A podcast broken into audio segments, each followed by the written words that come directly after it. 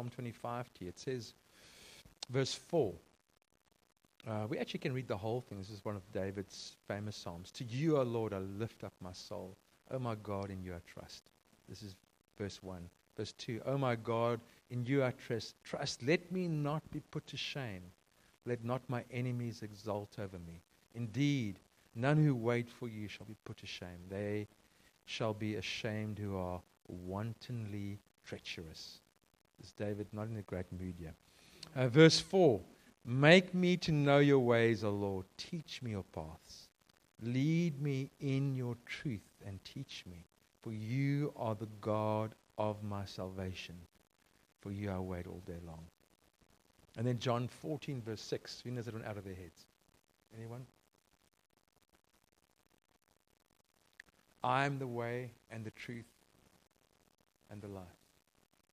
I am the way, the truth, and the life. No one comes to the Father except through me. And what's interesting, it's quite something for him to say that I am the way. If you like me, I want to learn the ways of God so that next time around I remember them. And there is something about learning the ways of God where we, we actually become wise in how God works with us. But we can't become too wise where He's no longer the way. I am the way. And so I've, I've been in this for, for more than 30 years, and I would say one of the greatest vulnerabilities in, in knowing the ways of God is presuming you know them. Because you learned them last time. And so we constantly are, are eating, literally, we eat and we look to God, and He is, He is the way in every area of our lives. And that sounds not very encouraging, but it actually is very encouraging. Because all of us are walking out a pathway, and we can choose to find the way of God. We can choose His path. Let me read again Psalm 25, verse 4. Make me to know your way or your ways, O Lord. Teach me your paths. Lead me in your truth and teach me. For you, are the God of my salvation. Um, I, have, I have a prepared message, but I'm going to deviate from it. So it's probably not going to be squeaky clean. But let me just share with you, and I actually want to talk to us as well. But um, one of the, the mysteries of God is just how He works with us. And I was preparing to marry Lorna, but I found my heart to be very ambivalent. And ambivalence is when you really want something, but simultaneously you're not sure. And I was wrestling with ambivalence. And, and uh, anyone who's got any sound counseling you know, would have not been tempted to, but would have said, you know what, Grant, you need to make a decision. You know, if they were in your community, it would have been easy to say, listen, yeah, uh, I've even, I've prayed about this. How's this for an interesting one? I've prayed about this, and actually this is of the Lord. So I, I, we've prayed, Martin and Cesari, we've prayed, and we sense this is of the Lord. You need to keep your course and make a decision. It wouldn't be wrong to go that way. But the Lord knew that my ambivalence was the power of undealt with sin in my heart. And I'll give you a quick story. When I was 13, I had got to that age, if, you, if you're a, a guy, from 13, 14, you change quite a bit. And uh, I'd got to that stage in my life where I was catching my mother's hand when it would swing. Uh, she, um, and I, I had, I had uh, become defiant in many ways as a teenager. I was, was 13. And I remember developing a real, you can say actually ambivalence towards a mom because I needed my mother, but also resented her. And I can tell you all the, the, the reasons why. Um, why. Maybe I should just, for the sake of honoring my mom, clarify some things. Uh, my mom conceived me when she was probably late 17, early 18. So she was a young girl. And uh, a lot of her dreams got shattered because she fell pregnant. Uh, a great academic. She probably would have gone to university, which was quite rare in those days. But falling pregnant just meant a massive change in her life. And, and I, I don't want to presume this, but my guess is that it probably was the leverage that made her mom and dad get married, is because she fell pregnant. So to really honor her, there was a lot of loss, a lot of pain. I had learned her story that her mom didn't speak to her for six months when she heard that she had fallen pregnant. So this is an 18-year-old girl. She's still finishing matric. Uh, so, so basically, uh, I, was birthed just after she had finished matric. Uh, her parents didn't enjoy what happened and didn't process it well either with her. So I think in many ways, uh, that is the beginning of the story for me and for her. And probably a lot of anger still left over and, and possibly even resentment. But she really made a choice to do the best she could with me. She really did. I want to honor her for that. She's still alive, and we actually got a much better relationship and a restored relationship in many ways. She hasn't come to Christ, uh, but all her children have. And she watches us. Uh, so it's an interesting journey for us to walk it out with her. Uh, but being a great academic, she struggled with me because I was ex- uh, dyslexic. So I would read. I remember the word the was a terrible word for me to read because the, the, the T used to be shaped the wrong way for me and the H went the wrong side. It was just terrible. I couldn't remember that word uh, as a six year old. And, and she was a proper academic and a teaching style mom. And I'm thankful that she labored me, but it was like a it was a hard relationship because I was I was that guy that wanted to play all the time. You know those young boys that just want to play. So I wanted to play and she wanted to teach me. And and I was at the bottom of the school or my class, right at the back of the class in terms of my ability. So I was quite stunted in my growth uh, through being dyslexic and also not being present in the moment uh, for many different reasons. So our relationship had a lot of strain. And by the time I was 13, I had rebelled against her and really had resentment towards her and got to the place where I said to my father, in my father's presence, I hate my mother. It's a terrible thing to do. But it was a deeply sinful response and a hardened heart response, which greatly impacted my life for many years after that. And I didn't realize it, but I actually got demonized through that. Now, I think it's possible to say you hate your mother and not be demonized. Okay, but because of the nature of what I'd done, and also in the presence of my authority, my father being the head of the home, to say it in front of him is a very defined thing. And so I think the nature of and who I was, but somehow darkness entered into my life through that. So here I am, a preaching good guy in my 20s, and I want to marry this girl. And I'm finding, yeah, it's like, I know I should get married, but it's like there was just something in me wrestling, and so good advice wasn't the way of God. And it was actually the, the, the power of sin still working in me. So, can I just reason with you so I can find you guys? I don't think that all sin has to be dealt with this way. So when you get saved, the Bible says that you're forgiven of all your sins. And I don't think that all the sins of your past are walk, working in the present, but there's certain things that when they are impacting your obedience to Christ, they need to be dealt with. And so I always see it as, a, as, as driving a car. Most of your view as a Christian is going forward and looking to the Lord. But you have a small little rearview mirror. So when do you deal with sin that comes from the past?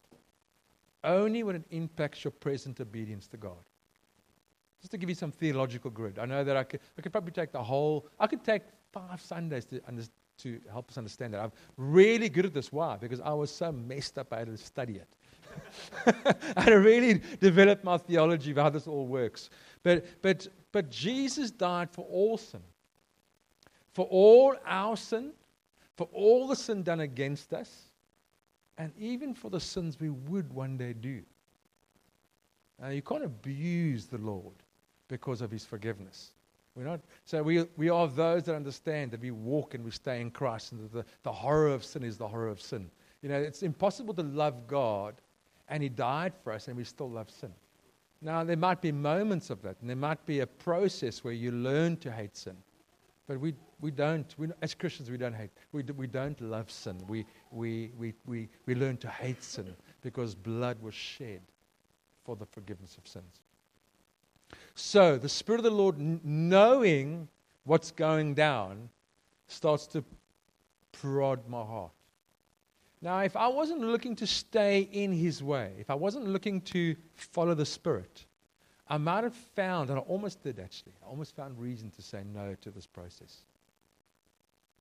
It's funny, you know, when, when uh, it's interesting. Can I, can I work with you a little bit more here?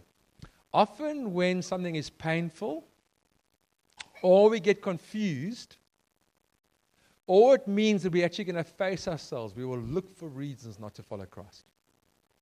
So let pain surface, let confusion begin to knock us around, and we'll even abort the very thing God wants to do in our lives. I was on the verge of saying no to God. And this doesn't feel right. I'm feeling, I'm not feeling peace. and it's amazing how we actually have to be educated into the ways of God to follow God. So what is happening was as, as I was, I was really wanting to follow the Lord in this, and I, and I had the sense I need to go through with this. But the closer I got to Lorna, the more I was unsettled. Isn't that strange? Huh? And I could begin to feel this doesn't feel good. So can I can just say something to you that often following the ways of God doesn't mean that it's going to be pain free. And some of us will resist following Christ because it involves the pain of our hearts being exposed or we become confused. Or we go, ambivalence doesn't come from God. This can't be the Lord. I wonder, as, as shepherds, how many of us would have led me through that process well.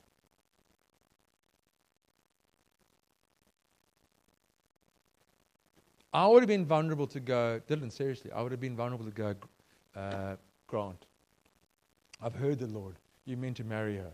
Just pull yourself together. I'd have, I'd have been vulnerable for that. I wouldn't have inquired of the Lord what's happening here.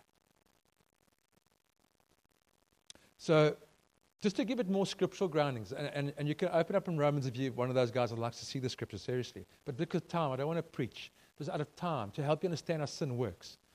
Uh, Romans says that, this is in Romans 1. You can open up a book of Romans. Open it up. It says that, that um,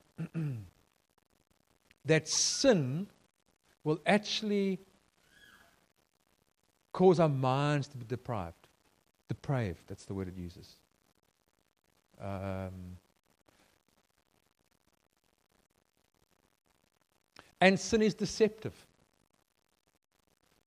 Actually, no, I'm not going to teach it like verse by verse. So you can, you can let, me, let me just uh, take it off there.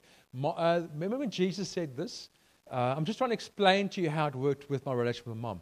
Jesus said, uh, when he was trying to explain to us how deceptive sin is, he said that, uh, why do you not take out the, the log in your brother's eye?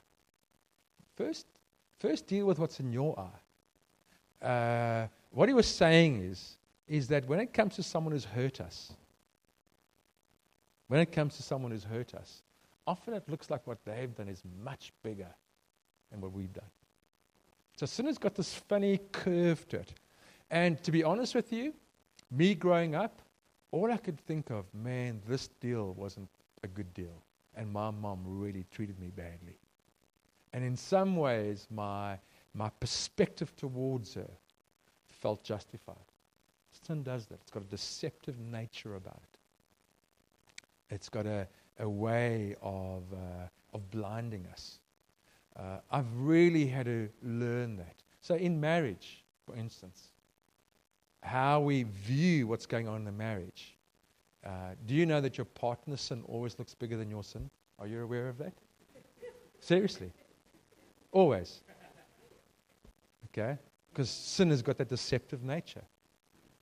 And especially if you've been hurt.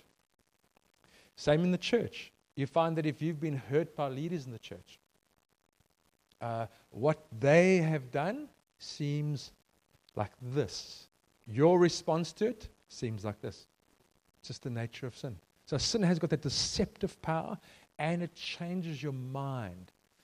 Romans says that your mind is transformed. Actually, Ephesians says that, that, that the, it speaks about the sons of disobedience. It's almost like it's like the spirit of the age forms the minds of, of the sons of disobedience. So it means that those who aren't in Christ are actually being fathered by the spirit of the age. It's transformational. Sin has got the power to change us. And so, this sin in me, undealt with, if I'd taken the other way, I wouldn't be here today. That's how powerful it was. And there was a wrestle for my life in that moment of are we going to follow the ways of God? And actually, it wasn't, I wasn't strong enough as a good person to navigate that. I don't think that, it's a terrible confession, but I don't think that I would have, in my own goodness, would have got married. I would have had affairs. It's terrible to say that. I don't know if I, because of the working out of sin, or if I did, if I did get married without dealing with the sin, my partner would have had the wrath of that undealt with sin, and I'm not sure how it would have worked out in other ways. Just quickly, so I, know I'm jumping a bit, but I'm going to get back to the, the theme. You know, if you've been hurt or if sin is working in you, you're also projected onto other people. So the undealt with issues with my mom, and we say issues because we understand what that means, but the Bible calls it sin, would have actually projected onto Lorna. Uh, and it's amazing how you'll find that if you've had a difficult relationship with your father, it'll be easy for that undealt with sin to be projected onto your husband or leaders. And it's amazing how sin is a life of its own. And so that's why we, we understand the ways of God, that He is our way. And the way of the forgiveness of sins is crucial when it comes to change. So let's go back. So now I'm going back to uh, um, the story. You know, what would we do? Would we, would we, how would we walk that thing through? And uh, I just want to encourage us, those for your own lives, but also for our shepherds among us, is, is uh, can we find the ways of God for people's lives? Can we, can we inquire of the Spirit? Can we, can we uh, be those that actually point to His way? Give you another example of what we do in the church, which can be work against the Spirit and not help people grow in Christ. Now, I could lose you on this, so I'm going to try and do it carefully. But Spurgeon said this Spurgeon said it's impossible to save a man who's drowning until he's come to the end of his strength. So if anyone's been in life saving you sort of know what I mean. Uh, if you try and save someone who's drowning and they haven't come to the end of the strength, what will they do when you get to them? They'll pull you down. So, especially if they're desperate. And so, what they would do in the old days, so uh, the sailors of the, of, of the days of old, is when someone fell over, overboard, they would, and they had to swim to them, they would often have to wait for that person to come to the end of their strength before they try to help them. It's interesting because salvation works the same way. Salvation, God, God cannot save you until you know that you need to be saved. And he even makes it difficult. He says, only the wicked, if you look at Romans, only the wicked can be saved. Only the sinner can be saved, not the good person. Do you know that a good person cannot be saved? Jesus didn't die for the good. It's a terrible thing, eh? especially someone who wants to be good. Said, even their goodness would need to be laid down in the light of salvation. So God doesn't despise someone who's trying to be good. He doesn't despise that. But in the light of salvation, no goodness of man qualifies anyone to be saved. That took blood. That's what I mean. So, so as we're in the church, what happens is people need help. The untrained will try and help someone who's still splashing and still with lots of strength. So let's say now I'm the guy that's now, I'm coming to Martin and I'm full of ambivalence, all right? And I'm full of uh, uh, my own strength still, and I'm trying to work out this thing, and I'm, I'm and, and, and even my tone of voice, like Martin, I need to, like, like you know, I'm, I'm, I'm really wrestling, and, and can, like, what do you think? And Martin, untrained, would try and help me too much. So in the church, can we work with the Spirit of God? And so I don't think we just, because the Bible says we need to love each other even to the point of laying down our lives for each other. But sometimes that means just being with someone and recognizing they're going on a journey and we can't die for them. Only they can come to that place where they, in the Spirit, go, God, show me your way.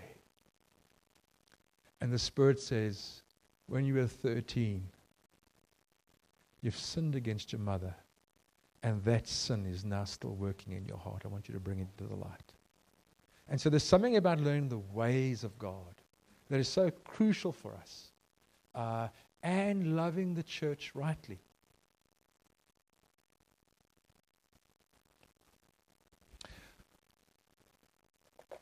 Morne van der Walt once said to me, this van der Walt, yeah, who's gone to Mossel Bay, said to me that he sees the church as this, as this great ark that holds people. And not everyone is actually following the Lord, but at least they're in a place where, when their hearts engage, they can, they can connect. And I think there's a great safety in being in the church. But you can be carried along by the life of everyone and not actually eat of the Lord Himself and not know his ways yourself. It's possible.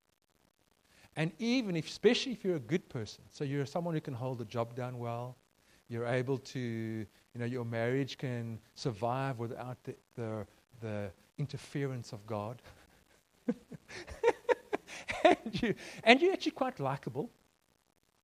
So now you, you know, people want to fellowship with you. You can keep on navigating without knowing the ways of God.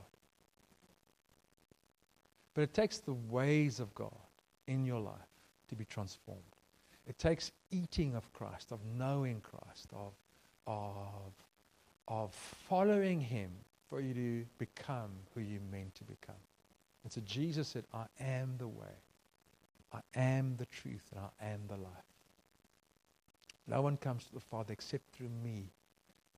And as long as I go, I think I I do sometimes become wise in my own eyes. So, what I mean by that is like I've seen God work in this area of my life before, and I assume I know what it looks like.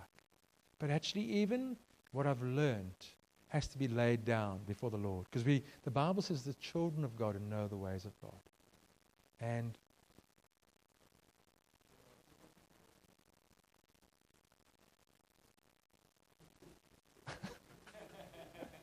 let him carry on. Um, and so we, we, we actually learn to look to God and follow Him through His Word and by His Spirit. So, so today, like I actually wanted to, um, even though I mentioned your name, like I wanted to encourage, like I felt for your community, is that I could see a lot of splashing in your community. And I think it's going to take a lot of wisdom for you to know, to, to not abandon them, but not try and rescue them. Um, and I want to encourage you that there's a, a wisdom in the Lord for you to follow as, as uh, the Lord does his work. So, one of the things that I do in the church as a shepherd is what is God doing and how do I work with him? Some, it can seem, and I, I don't want to now justify where I leave someone, but sometimes I'll leave someone until I know the Spirit's doing something inside of them. Just leave them.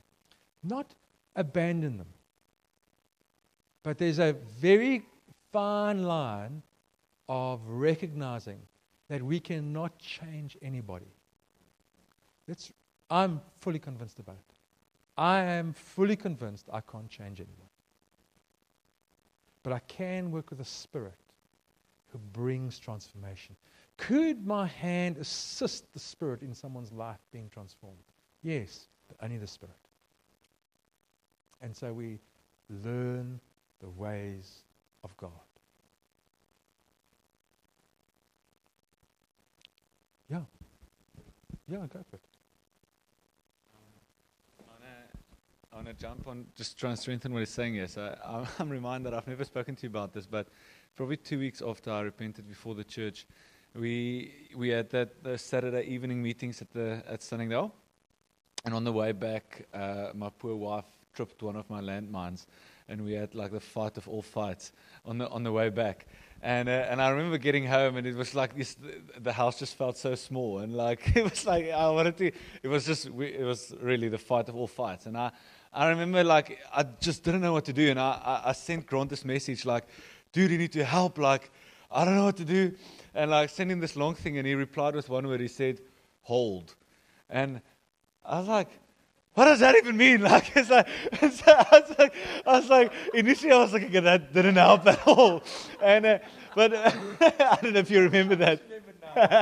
but but I, I, was reminded of it now, and I remember in that moment what he did force me. Is it?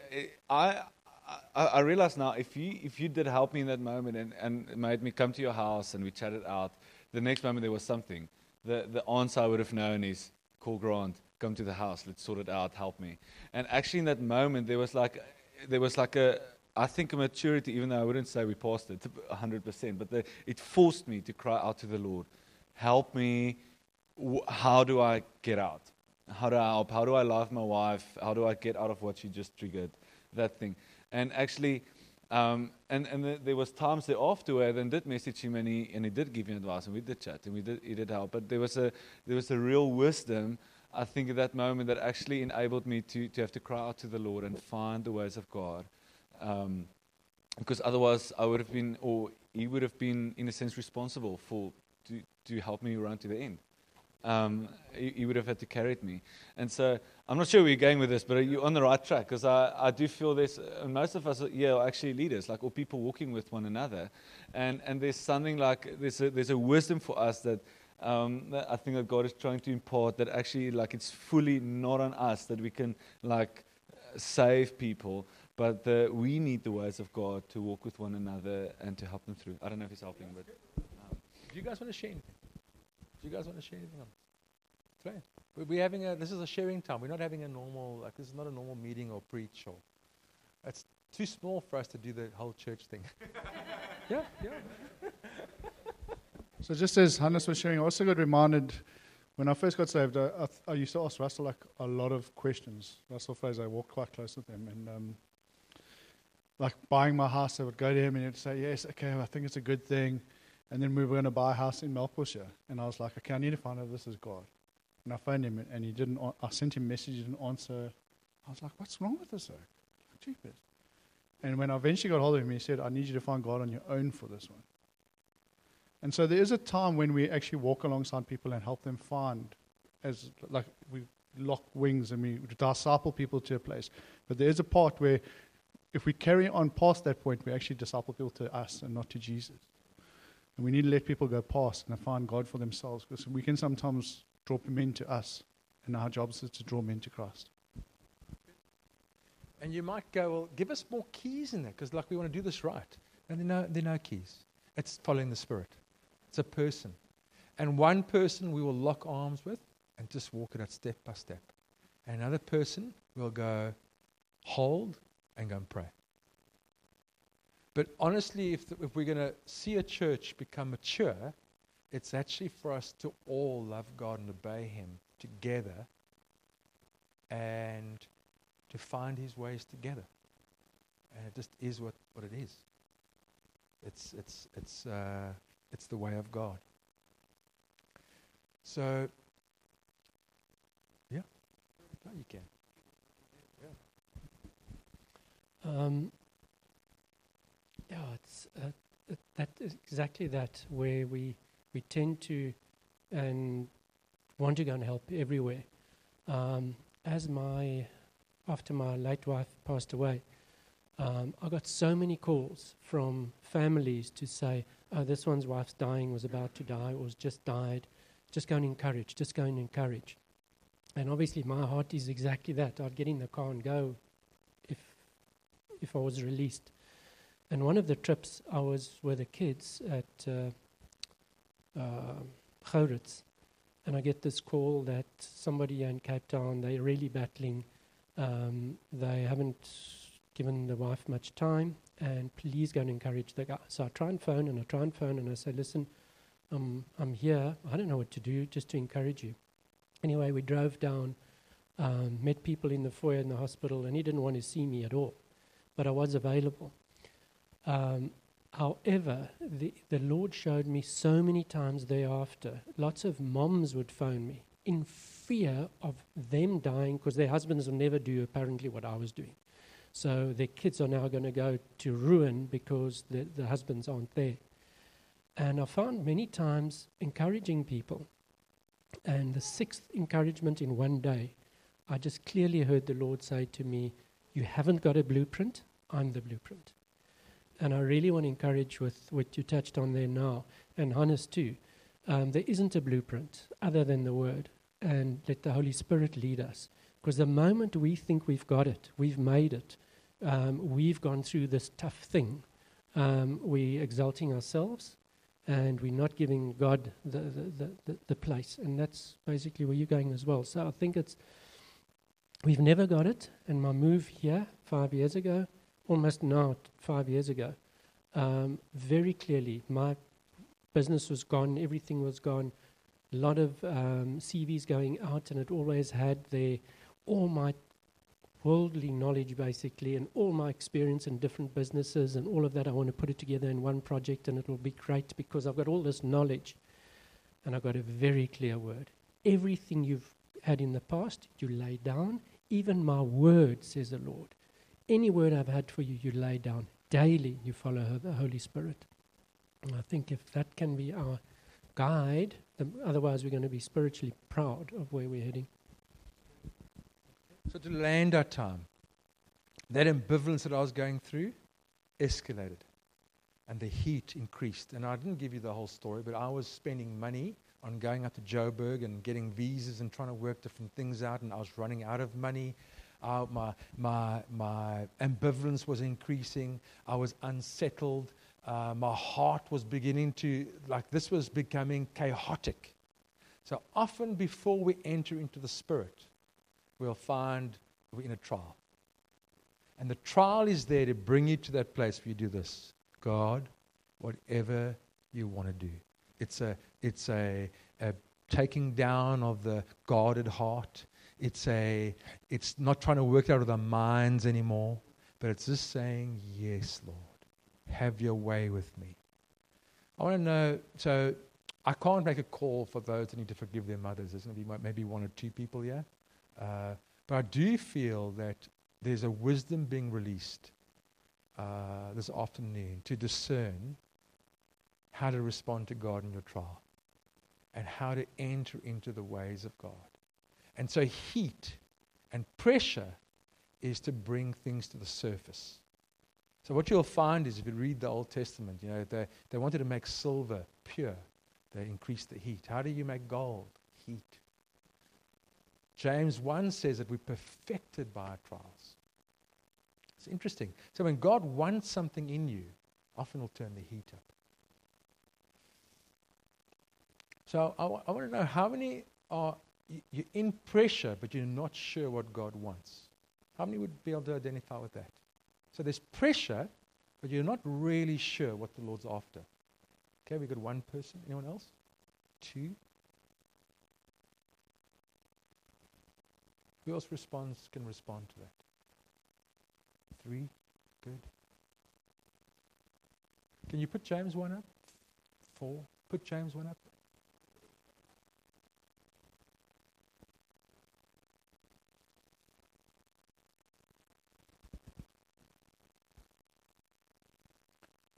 So let's stand together.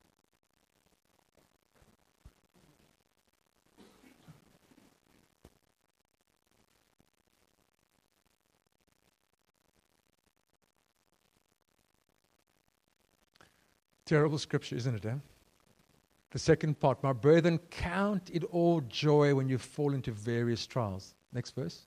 Knowing that the testing of your faith produces patience. Now, hang on, go back. But let patience have its perfect work that you may be perf- perfect and complete, lacking nothing. Keep on going. If any of you lacks wisdom, let him ask of God who gives all. It's interesting how the Lord requests us to ask for wisdom when we're in pressure. Why? To find His way.